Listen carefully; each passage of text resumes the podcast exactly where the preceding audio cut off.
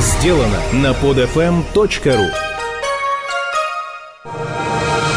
Раша. Азбука выживания.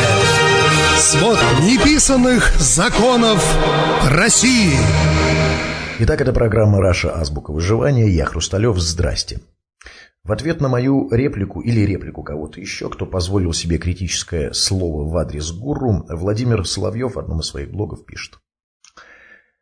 Для денщиков нет героев. Критиковать легко любого, негатив проще позитива. Критикующий кажется умным, в первую очередь самому себе. Неси любую чушь, полемические приемчики известны, азбука. Однако вопрос остается, а кто же настоящий авторитет? Не те, кто вынуждены слушать из страха или ради выгоды, не олигархи, окружающие себя свиты, не чиновники, забываемые в момент публикации приказа об отставке, а настоящий авторитет. В России принято уважать усопших и пинать еще живущих.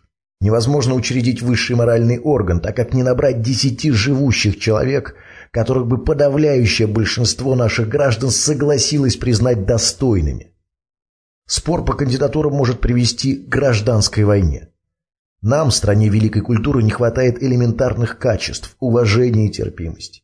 Поэтому и с моральными авторитетами у нас не все просто. А если с ними сложности, то и с определением интеллектуальной элиты проблем. Авторитеты, кто они?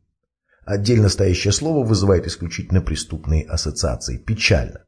Конец цитаты, пишет Владимир Соловьев. Во-первых, уважаемый господин Соловьев, критиковать, именно критиковать, а не изливать солнечный идиопозитив – это право свободного и думающего. Во-вторых, большинство ваших постов в блогах, что это как не критика и негатив? Или вы себе кажетесь таким пророком, несущим новую религию? а всенародно любимая, репрессированная к барьеру, что елей, дифирамбы, позитив.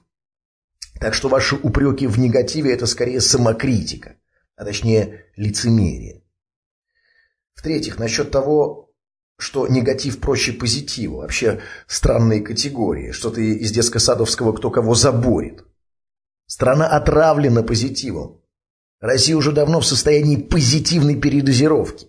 Дилеры позитива, гламурные пустозвоны, политические подхалимы, телевизионные угодники давно и прочно подсадили страну на беленькое и черное. И нелюбимый вами негатив – это реакция на пошлость и вранье. В-четвертых, почему в религиозно, этнически, идеологически раздробленной стране нет единого авторитета? По-моему, это очевидно. Единого нет, так как нет единой России. Не той, которая пишется с большой буквы и внушает религиозный пиетет, а нашей страны в смысле. А вообще эти моральные авторитеты есть, их много, и у каждой России он свой. В-пятых, отвечая на ваш вопрос, кто они, эти авторитеты, отвечаю. Вы, да вы, Владимир Рудольфович Соловьев. Точнее, вы могли бы им стать, но не стали. И вот у меня к вам вопрос, почему, имея телетрибуну, многомиллионную аудиторию, поклонников, имея талант, интеллект, критический ум, вы не стали авторитетом? Ведь, наверное, хотелось, а? Почему не вы? Потому что тупое, непрозорливое быдло не разглядело в вас пастыря? А не потому ли, что, обладая этим всем, что не дано многим, вы были недостаточно честны перед аудиторией и собой? Не потому ли, что таланта и доступа к телерупору недостаточно, чтобы стать этим вожделенным авторитетом? Может быть, жучок, разъедающий здание, это не негатив, а элементарная нечестность, лицемерие, двойная мораль. Я не знаю, уважаемый господин Соловьев, кто бы мог стать этим самым авторитетом, но в том, что этих самых авторитетов нет, виноваты и вы в том числе. Прослушать и скачать другие выпуски этой программы вы можете на podfm.ru